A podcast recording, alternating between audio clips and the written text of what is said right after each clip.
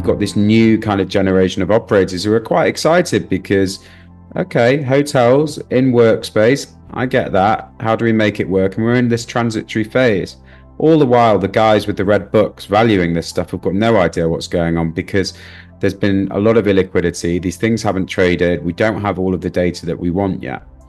There will be huge, huge opportunities for the people that kind of really work out what's actually going on here. Where does the tire hit the tarmac? Where is demand occurring? And that's where we're trying to buy. Hi, I'm Susan Freeman. Welcome back to our Property She podcast series brought to you by Mishcon de in association with the London Real Estate Forum, where I get to interview some of the key influencers in the world of real estate and the built environment. Today, I'm delighted to welcome Zac Goodman. Zac has over 15 years' experience in the commercial real estate sector.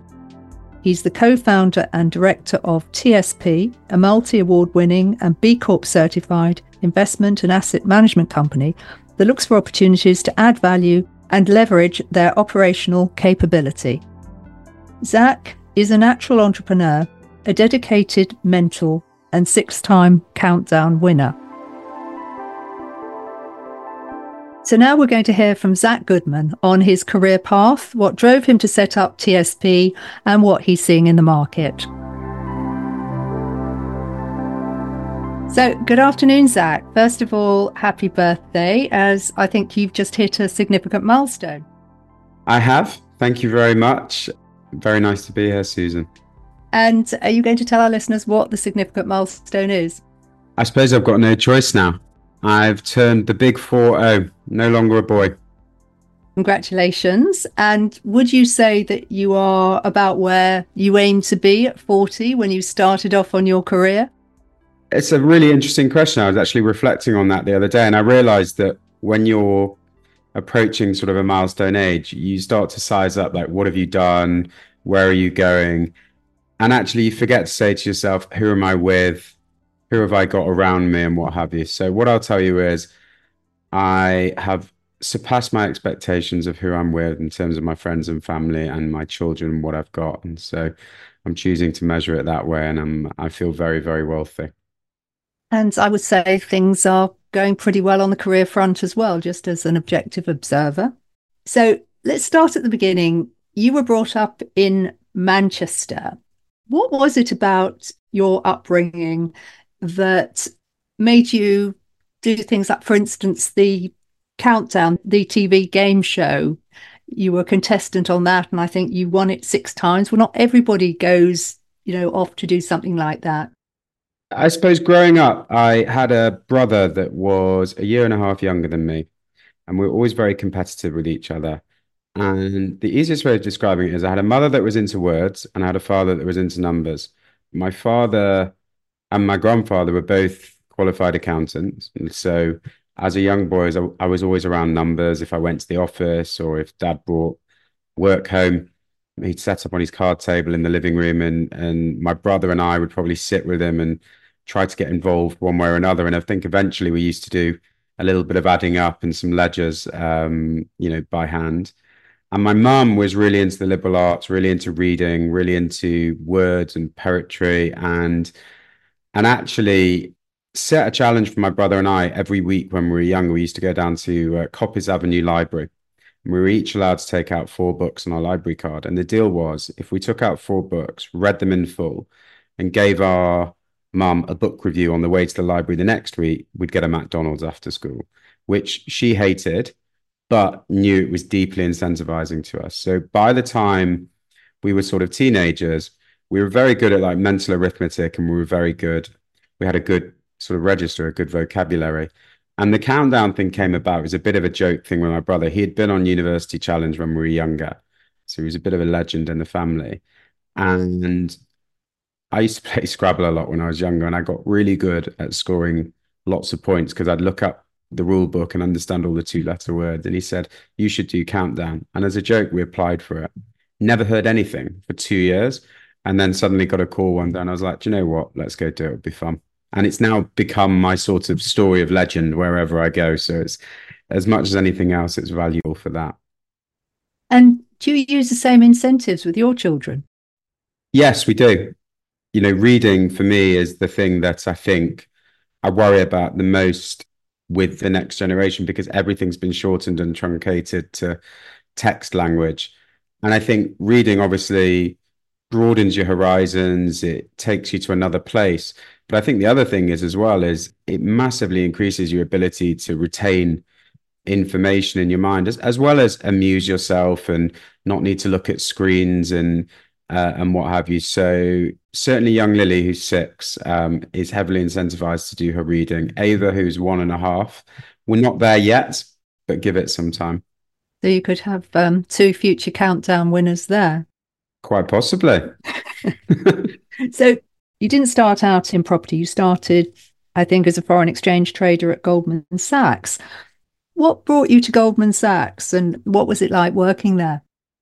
I mean, I started working when I was probably 11 years old. I was the kid running around with the bucket and the sponge in the neighborhood trying to earn some extra pocket money. And then later, I would work at some some of my parents' friends had things like factories and warehouses in Manchester. So I'd go and work there for summer jobs, paper rounds, filling up the drink fridges at the local newsagents. And then when I got my national insurance card at 16, I got my first proper job, payroll job at WH Smith's in Altrincham, and I was a I was a till boy there. And then I moved from there to House of Fraser. So the main department store in town was called Kendals. Um, and I got a job in their business support department. So by the time I got to university, I'd done all sorts of work. And actually, I'd always kind of had entrepreneurial exploits one way or another. And at university, we actually, with some friends, set up an events and, and marketing business called After Dark. And it was quite successful. And by the end of university, we actually sold it on to another operator. And I turned around to a lot of my friends at the time and just sort of said, as you do in your last year of uni, where's everyone going next year? Like, what's the plan? And up until that point, I suppose I had no plan. I thought I was going to return to Manchester and work out life. And, you know, I had this degree and we'll see what I do. And everyone was graduate scheme, graduate scheme, graduate scheme, you know, whether they were going to be lawyers, bankers, accountants, consultants, you name it. And it, this had all really passed me by because growing up in Manchester, it was slightly different to London. You know, it wasn't, there were solicitors, there were accountants and what have you, but there were less big corporates in town and less sort of graduate schemes. And certainly in the banking world, you know, there was a few back offices, but there, were, there, there was no proper investment banks there. So rather banally, I turned around to one of my friends and said, Well, what's the highest paid graduate job in London? And the chap said to me, Goldman Sachs, but I wouldn't have bothered applying there if I were you. Um, not really for you. And so I ended up going back to my university room thinking, well, I'll show him. Opened up the application form to the bank, didn't understand a word that was on it, didn't really understand what I wanted to do there. And they had all these boxes that you could just type in. And so I I just I remember typing into the boxes. My friend has just told me not to even bother applying to you. But my name is Zac Goodman. I'm about to finish my degree, and I'd like to tell you the story of how I've come to to today. And I kind of talked about all my little entrepreneurial exploits and what my view of the world was.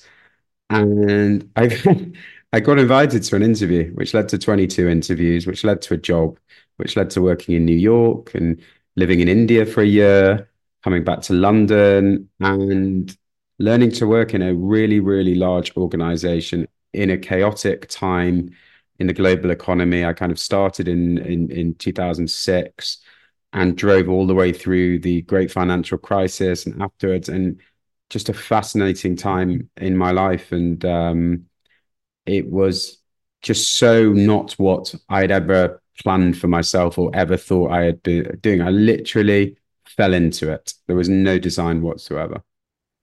So your parents must have been thrilled. They were. I mean, Jewish parents. So, you know, either becoming a doctor, a solicitor, or a banker, equally as good. I think they were thrilled. I, I think I always used to joke to friends when I was at university. Um, growing up in Manchester, people's parents either bought stuff, sold stuff, or stole stuff. You know, I never felt when I was growing up that like friends' parents like were particularly sophisticated and there wasn't this kind of, you know, professional class like there is in in London. So they were very very proud, but I think also equally as not really sure what I was doing, as I was not really sure what I was doing. But you know, back then, especially when I was in London, I used to come back on a Friday night on the train to see my mum and have dinner in Manchester and sort of regale them of all my experiences in London and everywhere else. And it was, yeah, it was, it, it felt exotic at the time. So, what made you decide to leave? I think, as with anything, like like banking, especially back then, with really high octane, in the sense that they cram you all in together you know, on a floor, screens, bells, live action, tickers. You really felt everything and you were out and you you kind of we all were living to the max, like working hard, playing hard. And I'd been there for four years. I was coming up to five years. And I was doing really well. I was being given amazing assignments. I was going abroad. I was, but ultimately, if you are of that entrepreneurial mindset, there's something inside your head which constantly feels like you're trying to get out of a prison cell. And so when you're in in employment, it just sort of starts to eat away at you. And I think by that four year, five year point in time, at any organization, they are and you are have to be starting to look at where am I taking this? am I going up to into management here? Am I setting my sights on the next 10 years? Your goals start to sort of broaden out as, as you get to that age. And every time I looked at it, I came to the same conclusion. I've got to get out of here, you know, and, and trying to explain that to friends or parents at the time was utterly and completely impossible. But you're safe, you're secure, you've got a great salary, you're working for an amazing company. You sound like a lunatic to most people when you say it. But there was one person in particular who who is now one of the godparents to my children, and he was I met him in university, and he was of a similar mindset to me, and we actually owned the business at university together. And he'd been through a similar thing. He'd gone from university into private equity, working for someone else, and was keen to move on. But he sort of he he had moved on already, and he came to my house one day, and he could see I was kind of a bit miserable. It was a bit soulless. And he brought me two books. One was The One Minute Manager, and one was Who Moved My Cheese. And he said to me, Read the two books, quit your job, and get on with what you're meant to be doing. And it sounds absolutely ridiculous to say, but it's exactly what I did.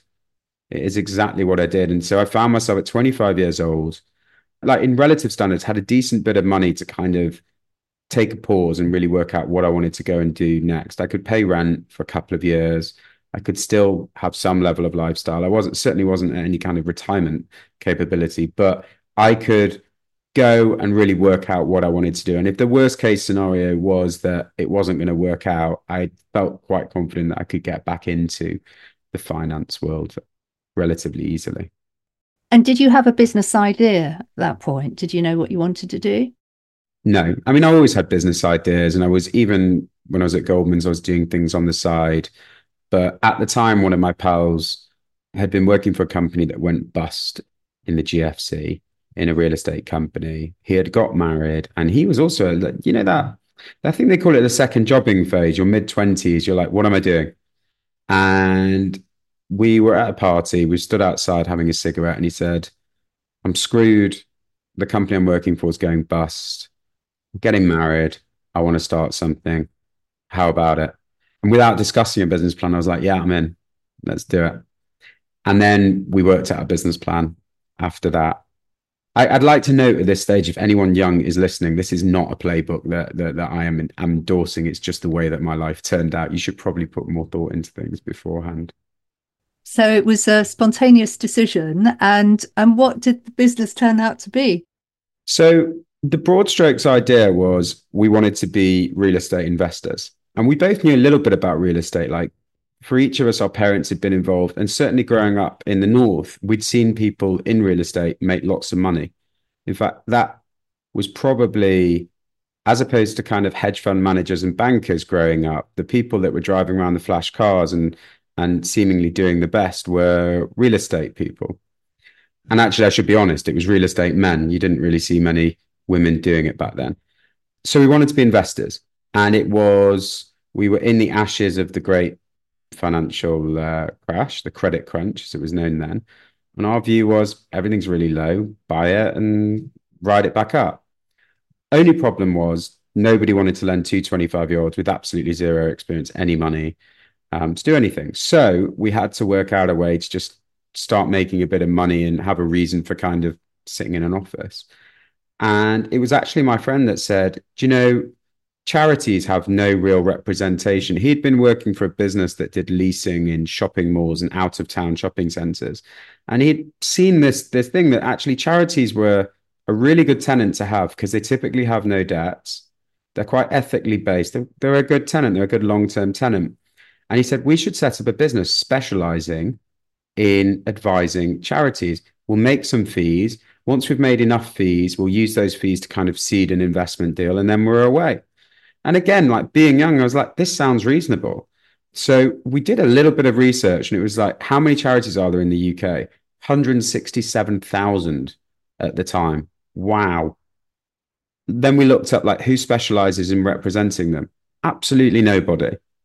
And it was interesting because within charities, you obviously had schools and education establishments that fell into it. You had the church, never mind the Oxfams of the world and the big retailers. And then you had all of these other charities, whether it be the, the cause charities, cancer research, Alzheimer's, who had these huge offices. And actually, like it seemed to us, they were pretty much the biggest occupier and or freeholder in the UK. This wasn't a bad place to go in and try and do something. So we legitimately had discovered, well, my partner had discovered a gap in the market. And so we decided to go after it. And you then shifted into mainstream real estate. So what triggered that? I wouldn't say we shifted. I would say we drifted. So what had happened was we'd started the businesses, what back in the day you would call them rent knockers, which was there was an arbitrage. Charities were really strong tenants and were financially quite strong. The market was absolutely horrendous. We would call up charities who had lease events coming up in the next few months and basically say, look, we will act on a no win, no fee basis, and we will leverage your landlord for a better deal for you. And you can imagine, like, give an example of a charity shop on a high street where the high street is 30% vacant. And we call up and we say to the landlord, we can go in 10 other shops on the street or we can renew with you. What's the deal? And that that was basically that. And the first major charity that instructed us, it was about nine months into the business, was Barnardo's. And then once you get that brand recognition, that that that case study, everything really opened up. And before we knew it, we were handling renewals in central London and we were handling asset sales, dilapidations, all various different problems that charities were having with real estate. And so we started bumping into sort of commercial landlords in London. And I think they at first were like, who on earth are these two northern kids? running around in their sort of crease-proof Marks and Spencer suits, like just negotiating their way through the world with no formal RICS training, nothing. And um, I remember one of them called us in, a very, very well-known person who ran a very, very large REIT. And um, we sat with him. And you know, what I've always found with with property leaders is that they're quite good at listening to young people and, and wanting to create opportunity because in real estate you never know where an opportunity will come from and information is power. And this individual basically said, You guys are hungry and you know how to negotiate and you understand property in a different way. I'd like to give you a small property for you to, to asset manage for me. And we were like, Wow, this was beyond our wildest dreams. We, you know, so we went for it. And at the same time, we were really starting to make inroads in the charity space. We were headlining the charity property conference every year. We had won a big contract with a nationwide charity to run 90 properties. We were starting to form like a real, real advisory business. And we'd we'd got the firm RICS accredited. We'd brought in our first chartered surveyor. We were had plans to bring in APCs. And without really realizing it, this kind of business that we designed to kind of just make us fees in the meantime while we could do investments ended up becoming like a, a grown up business that took us from professional through to property management and facilities management and then asset management. Around that time, we found our first deal, the property that we wanted to buy, the one that we, you know, we were going to die in a ditch over, if you like. And we knew a really, really wealthy guy. And we'd been saving up an approach for the right moment, the right time, the right building. And this was it. And we knew it in our guts that this was a deal. And we went to him and we showed him, we did a presentation and all of the and we were putting our own money in and and he looked at it and he goes, I'll tell you what I'll do, boys. I will send my property man to go and look at it and I'll come back to you with an answer. And he sent his man from Lambert Smith Hampton to look at it. The man went back to him and he called us in for a meeting. And he literally sat us down and said, My property man thinks you boys are mad. I'm not investing. And crestfallen, we picked ourselves up and we did what everyone does the classic story. We ran around, friends, family, whoever would listen to us, and we raised the money. We needed to raise 2.9 million in total. We raised it cash. There was no leverage in the deal. We got it, we bought it, we turned it around in nine months. We sold it nine months later for 4.5 million pounds. And on the investment side, we were away. That was it. We were in. We'd started, we'd made some people some money. And within the next couple of years, I think we'd done three, four more deals. And and you know, and again at the same time, the management and advisory business was growing alongside and we were really motoring. So what was it you saw that the other property guys didn't see in this property? Um, I think there's Gerald Kaye once said to me, property is about the harnessing imperfect information. And so actually being in the right place at the right time, having some weird information about something can really help you. We had been advising a charity round the corner from the building that we'd seen. And the gig for the charity, I think it was the Physiological Society, we bought them a building in Farringdon and they wanted us to renovate the building, get rid of two, three other buildings from their portfolio. And the idea with the renovation was they would occupy about 50% of the building. And then the balance of the building, they wanted to lease out to tenants so that Peter paid Paul, if you like, so they could exist in a sustainable way in this building. It was exactly the kind of project that we would do. So we carried out this refurbishment and then it came to leasing down these, these two floor plates. And I remember at the time thinking that the rents in the area are about 20, 25 pounds a square foot. And we put it on the market and it was like, woof, you know, suddenly this huge queue of people coming to to look at it. And so actually we ended up getting about 40 pounds a foot. And this was at the time when everyone was rubbing the sleep out of their eyes from the credit crunch. It was sort of 2012, 2013, and things were starting to, I won't say motor, but we're getting going again. And London was an exciting time. It was startup mania. And this building came up round the corner. It was on with the receivers and it was 250 pounds a foot. And the agent representing the building is still a very good friend of mine. I'm meeting him later in the week. Was Alex Kim, who went on to work at the Crown Estate and has been run, running space for them.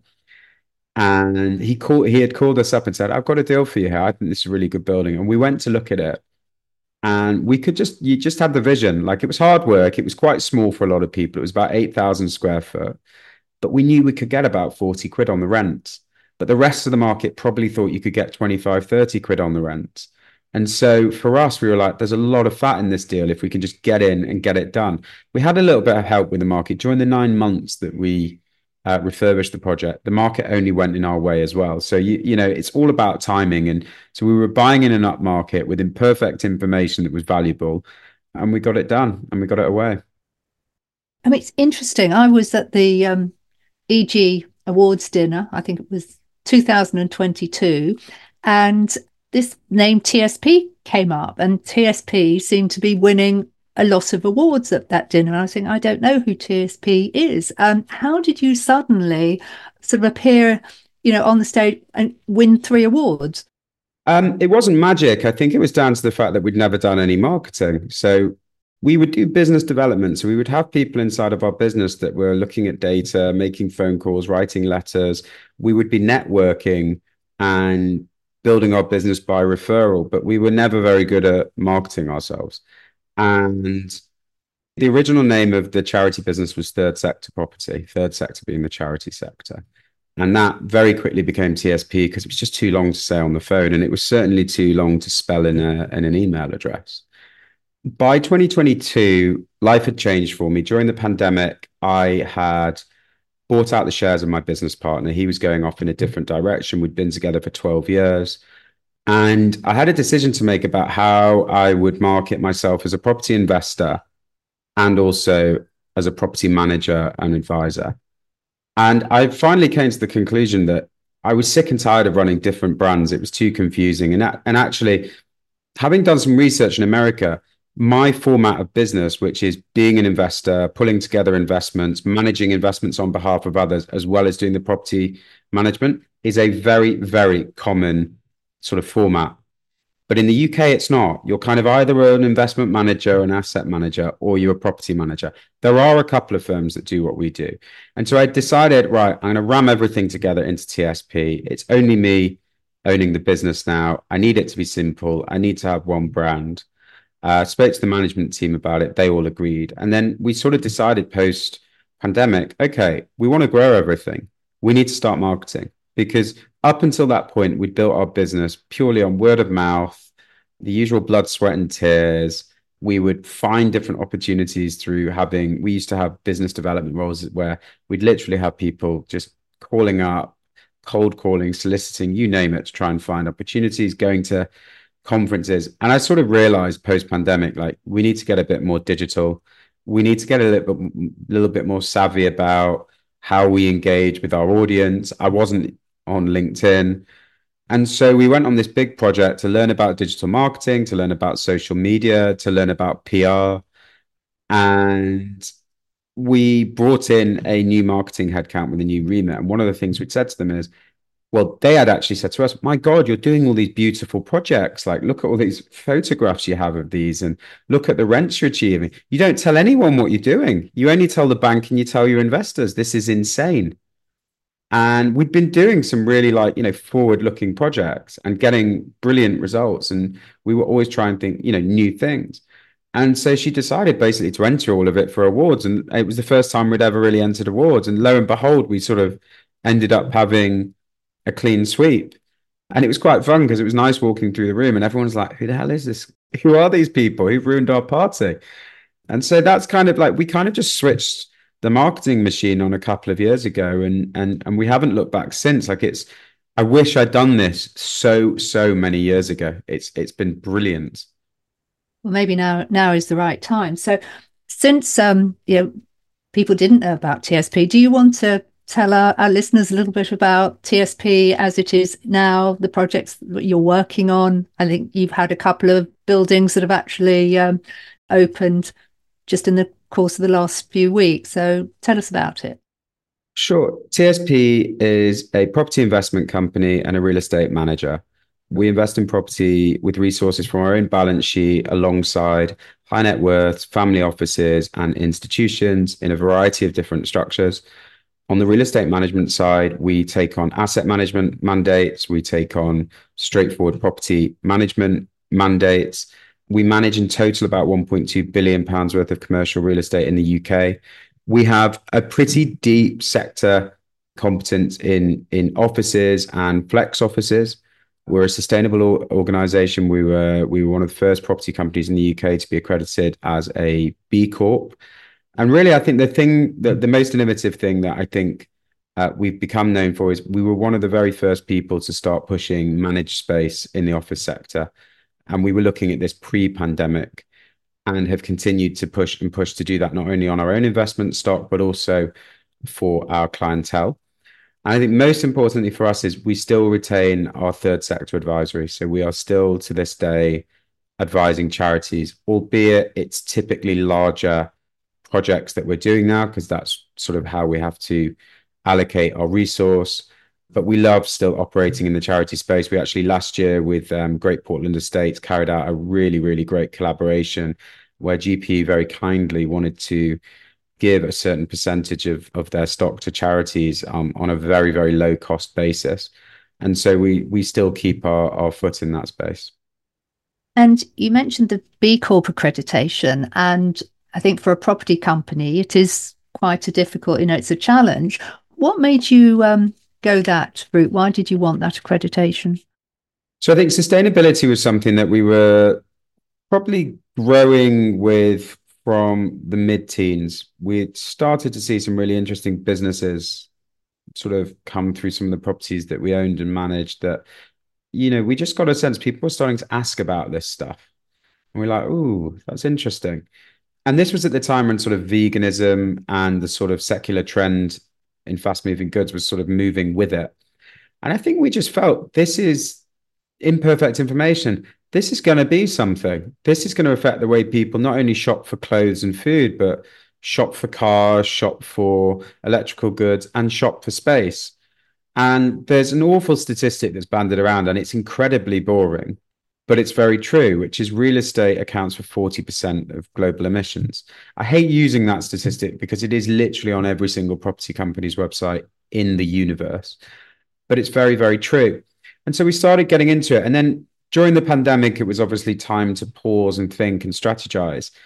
And B Corp was gaining traction. One of my friends who had, who still runs a vegan business was one of the earliest B Corps in the UK, and I went to university with him.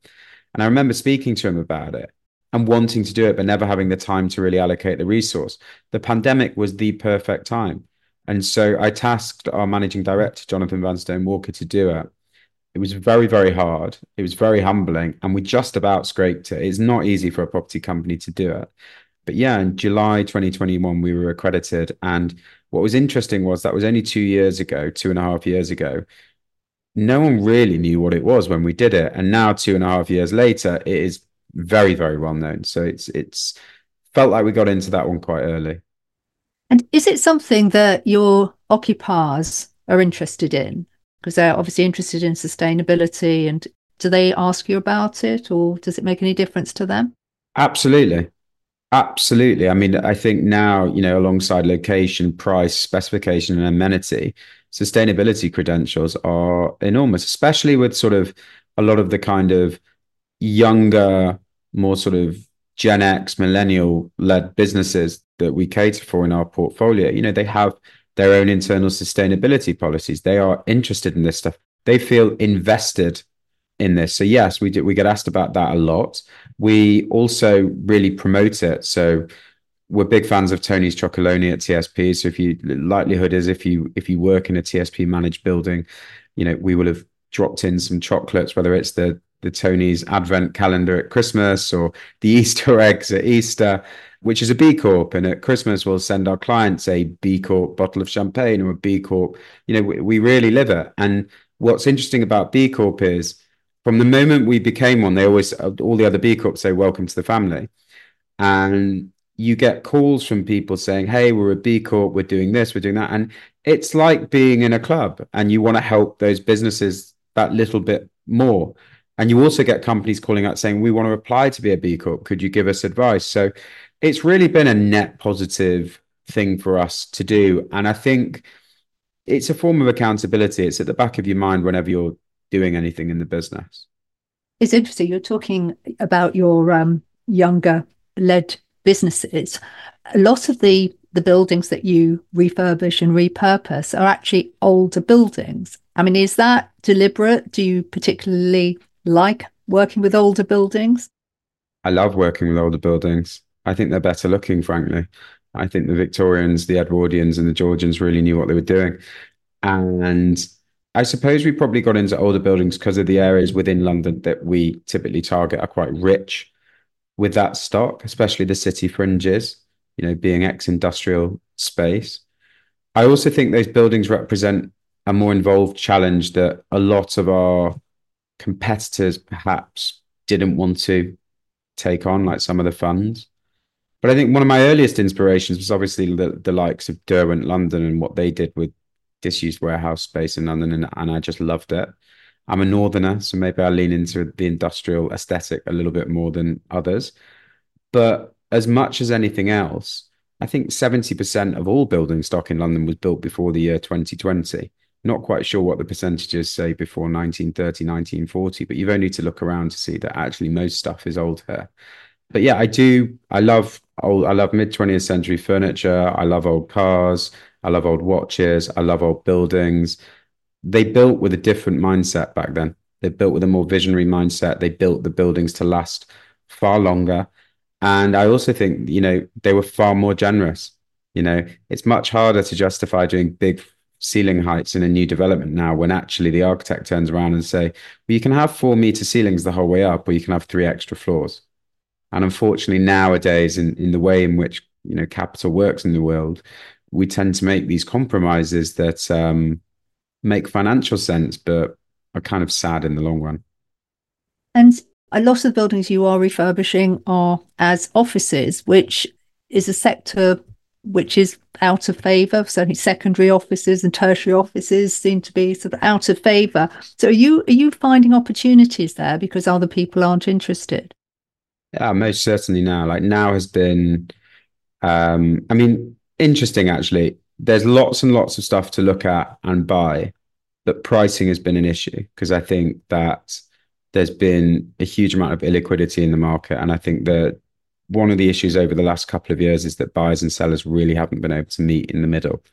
And I think that's that's beginning to change. We've certainly unlocked a couple of opportunities. But there can be no doubt that for the last, I would say, four years since the pandemic, offices have been like kryptonite in the investment world.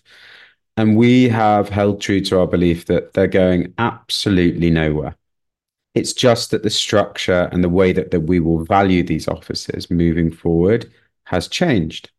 And, you know, we're all hearing these words bifurcation of the office market, flight to quality, flex. There's all these confusing words, but in really, really simple terms, before the pandemic, you could get away with not investing very much in an office, but if it was in a good location, ultimately someone would come along, take a lease off you, and you'd be fine and your capital value would be protected. And you might even be able to get that tenant to invest into your office space. That is no longer true in order, whether you're well located or not, you have to be offering an experience that is akin to going into a boutique hotel. It has to look right from the street. It has to feel right inside. It has to have that kind of what I call the German car door um, sensibilities to it. it. Has to feel solid. It has to have great end of journey facilities. It's got to earn the commute. And this is a transition which is incredibly scary to everyone that's been in offices for the last 20, 30 years let's face it 20 30 years ago you bought an office someone took a 15 year lease from you paid for all the maintenance of the building invested in the building for you and you just picked up a check once a quarter. Now landlords are being told you've got to invest more you've got to furnish it. The people coming to stay with you are only going to be coming for three years and then they might leave. You've got to be sustainable and you've got to keep all of the technology up to date and put nice showers in and give them bubbly soaps. It's almost like the traditional landlord owning office owning class just cannot get their heads around the fact that it's like night and day. And so you've got around the world this huge transition of the people that used to own offices probably no longer wanting to own offices and running off to own industrial or something like that.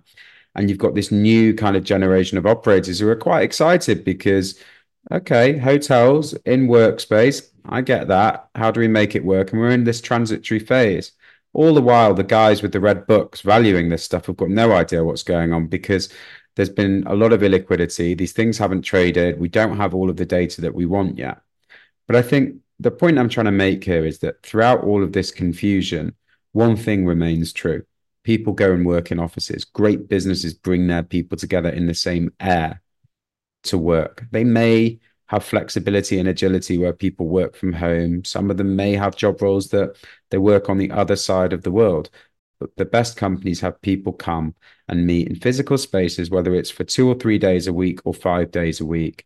And they like to do it in city centers like London, where they have access to international airports, incredible transport, unbelievable amenity, and also be able to pull in talent from, you know, universities that surround the city. And so, yes, we have remained positive on offices. We accept all the changes that are going on. And in, in all of that mess, there will be huge, huge opportunities for the people that kind of really work out what's actually going on here. Where does the tire hit the tarmac? Where is demand occurring? And that's where we're trying to buy. And things must be moving sort of pretty fast in terms of what your occupiers want from their boutique hotel office. I mean, are you seeing anything new? I mean, after lockdown, people were talking about some Zoom meeting booths and things because people didn't want to be in open areas. I mean, what what are you seeing? Yeah, it's funny. In a funny sort of way, I feel like we've gone back in time. Like when you watch like a TV show like Mad Men and you see people sat in their own more private cellularized offices with bullpens and really nicely furnished, you know, carpet up the walls, big bathrooms, and and you know, someone doffing their hat at the, the front door of the building. I actually feel like we're harking back to those days where we're not cramming people in like hamsters anymore. We're kind of giving people back dignity. And how do you do that? Allow people to have some private space, allow people to not be crammed in, you know, as many of them into an, an, an open plan as we used to. And of course, the end of journey facilities is like the definition of dignity. People want to be able to clean themselves and wash themselves after a commute in, and you know, not in some sort of crud-ridden basement shower with one of those electric handles that's half hanging off the wall and a smell of damp. So I don't think it's that fast moving. I think there's some other underpins that matter, which are at the moment biophilia and planting is really popular. Again, another throwback from the 70s when there was rubber plants everywhere. Fiber infrastructure is a big one. I don't see that as fast moving. We've needed to be putting fiber, dedicated fiber into buildings for 10, 15 years. We knew that. And then the rest of it is kind of just trend. You know, at the moment, it's very popular to have small phone booths. That may be the case for the next 10, 15 years. But I mean, let's go back 20 years when all of this started. And I, I think the etymology of the modern office was actually Google. You know, and when they started, they, in order to attract talent away from Microsoft, they put in kitchens full of food and snacks. They put in slides and bean bags, and they had bicycles on their campus. And it was all about Google trying to grow their company. And in order to grow, they needed to attract people away from the dominant force of the time, which was Microsoft. And so they did it with novelty and they did it with perks at the office, and it worked. And then WeWork came along and effectively commoditized the Google approach to offices and rolled it out. And then traditional landlords saw what WeWork were doing and kind of took that. And, and, and it's just an iterative thing. I think people see it as fast moving. I think what's been fast moving is the, the way that the market has changed their opinion of how to value these these assets, and and and and there's been some real volatility in that. You were talking about biophilia, and I was having a look at um, you know what you're saying about is it Ironmonger, one of the buildings that you've opened recently, and it has hanging seaweed. And um, there, I came across a word I hadn't come across before. I mean, what is salutentric design? Salutinogenic. Salutinogenic. Oh, so we we commissioned um, with with Ironmonger. We wanted to we bought it in 2021, and we wanted to reimagine what work could look like. And and actually, when we were talking about it, it was this merging of home office and work office. And what did that mean? You know, in, in, your home is a little bit more comfortable. It's warm and we tried to get down the middle of like what was best about the home and what was best about the office. What's best about the office is it's structured, it's got air conditioning, it's got lighting that's designed to keep you alert, it's got spaces for you to collaborate. But in offices of old, they also could become quite depressing places that kind of made you feel rubbish, you know, yellow light, dark windows, blue nylon carpets, all of that kind of thing. And so we commissioned Louisa Grey from House of Grey, who was uh, a designer that had actually more specialized in kind of the hotels and residential scene. And we said, build us a resi-mercial office. Build us an office that when you walk in, you know it's an office, but it feels like home and vice versa. And House of Grey specialize in this concept of salutinogenic design. And salutinogenic design is the actual physical, tangible environment of the space is designed to make you feel well. And so they do that through the aesthetic appeal of things, but they also do that through the selection of materials. So I didn't realize this, but things like you know traditionally we've used MDF in a lot of buildings in in the property industry. You know MDF ha well certainly used to, and I think to some degree still has, has formaldehyde in it. So these things give off gases. The old nylon carpet, you know, they give off these particles which we're effectively inhaling and ingesting into our bodies. So they paid specific attention to the types of paints that we made. So we uh, that we used. So we used low VOC paints. They're really into using sustainable produce. So we brought in reclaimed terracotta tiles. We reinstated a hundred year old floor instead of ripping it out. We commissioned rugs from Bangladesh that were made uh, under fair trade rules. And yes, we hung algae as a partition behind um, the reception desk. They also commissioned pieces of furniture that were made out of crushed and mulched up um, plasterboard that had been that had been dragged off other sites. So salutinogenic is basically the full circle of factors within a space designed to make you feel well. That's brilliant. I have learned something. So you mentioned uh, at the beginning that um, the real estate people that you saw in Manchester were mainly men, not many women. And I think that you have quite a few women working on on your team. Have you chosen it that way, or they are just the best candidates? I think a bit of both. Like I think that um, you know you got to be careful in the modern world for not discriminating or positively discriminating. But my way and my style of doing business and, in the way I like to have sort of conversations with people, like quite frank, quite candid, quite matter of fact, quite honest, I suppose would be the word. Like I, have noticed that over time, a, a, lot of the sort of the, the women that work in, in in the industry do have that sort of kind of timbre when it comes to dealing with property, and I really like it. And I think certainly we, we've we've got guys that work for us as well, and this is not an attribute that is exclusive to men or women, but it has turned out in our business that at any given time we've probably been about 70 80 percent women I think the other thing as well is that there's some phenomenal talent if you go looking for it um, with women in property and breakthrough talent. And you've got to create an organization that that is attractive for women to come and work in. And I think this is also something that I realized as I was building the business. When we were much smaller, it was quite hard to get people to come to the business. And certainly when I started the business, you know, agents and alike were quite ego driven men you know, it was all about, you know, trying to get the cool car and wear the flash suit. They probably weren't interested in coming to work for for me and my business and come and help out charities. But we offered a good work-life balance. We offered a different approach to how we would manage people and how we would get you to manage yourself. And we showed willing and investing in people. Um, yeah, we started attracting a more diverse base of talent into our business. And I actually think at one stage, our entire property management department was women. It's not not anymore. We've we've uh, we've hired a couple of guys into that, but um, yeah, I I think women in property is is a really interesting subject matter because I have two daughters, and I still turn up to the charity dues and you know the big functions and all the rest of it, and it's 2024 and it's still you go to those dues, it's still 90% men in the room, and and interestingly, design wise, you know the Ironmonger project you were talking about the designer on the contractor side and our our interior designers House of Grey, they were all women.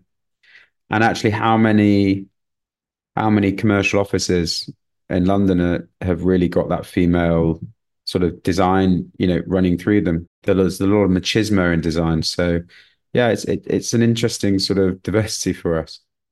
And when you're recruiting, are you recruiting, especially if you're managed office spaces, do you recruit from the property sector or do you recruit from the hospitality sector?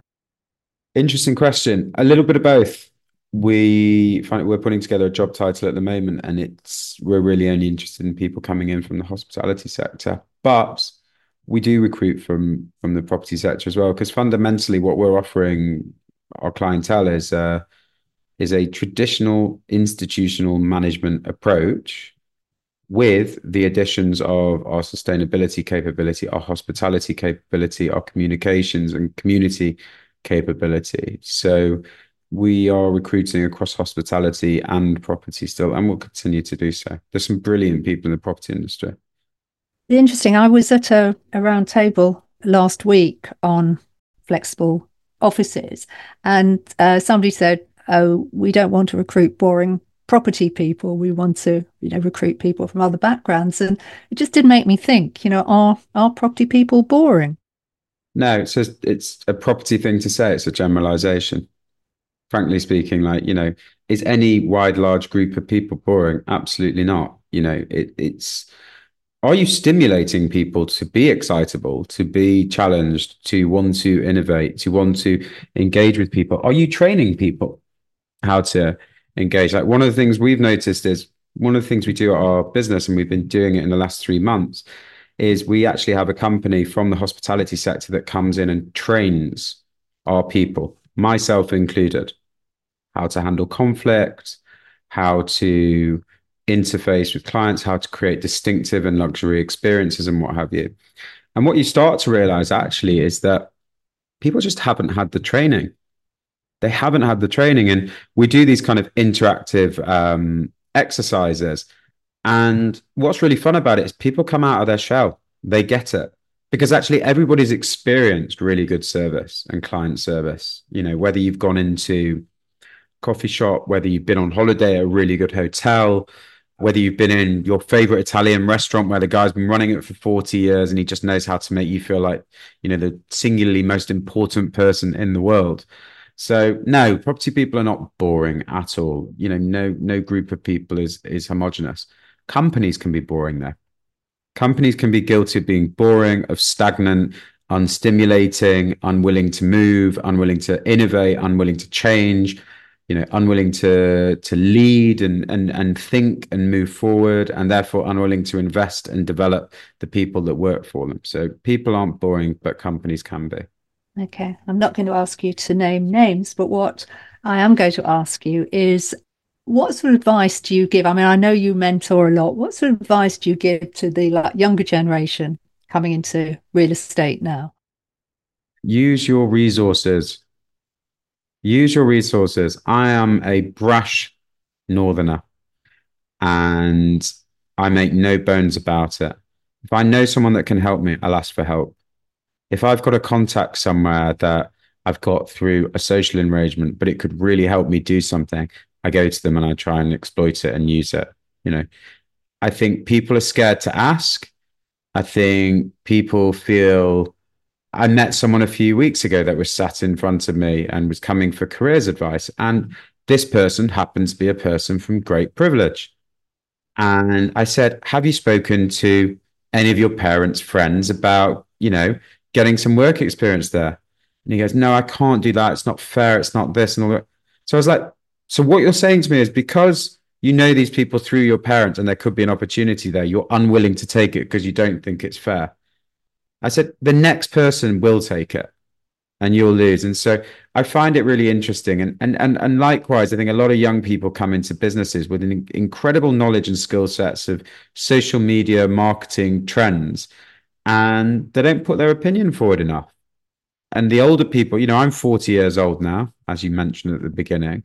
And I'm I'm definitively now at the age where it's like, wow, people are doing that, are they? Like I feel like when I was younger and you know, I was surprising people with what was cool and what what, what was the trends. And I absolutely love, you know, listening to young people in the business. Something we did in another development we've just done, 79 Clerkenwell, was we've got this vanity room. So you you have your showers and then you come out and we've got this room with like hair dryers and hair straighteners.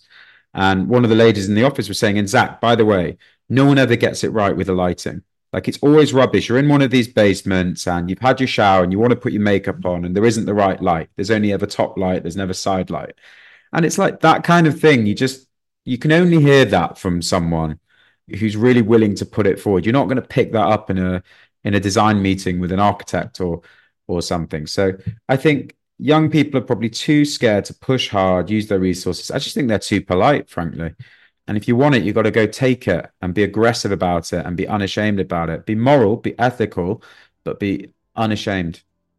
And I know you've never been shy about approaching people that you think are interesting. I just wondered if it had ever backfired. No, no, it doesn't backfire. The worst thing that someone can say to you is no, thank you. And listen, there's been people that have been really rude to me when I've done it and patronizing and what have you. More fool them. More fool them, I would say. Go for it. For for any young person, just go for it. You know, have conviction.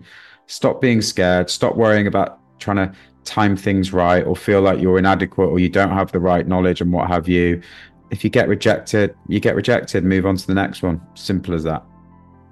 I think that's really good advice, Zac. So Thank you very much. A pleasure. Thank you, Zac. It was great to celebrate your 40th birthday with an in depth conversation about your real estate career. And uh, thank you for your advice to our younger listeners not to be afraid of rejection. So that's it for now. I hope you enjoyed today's conversation. Please join us for the next Property She podcast interview coming very soon. The Property She podcast is brought to you by Mishcon de Reya in association with the London Real Estate Forum and can be found at mishcon.com slash property she, along with all our interviews and programme notes.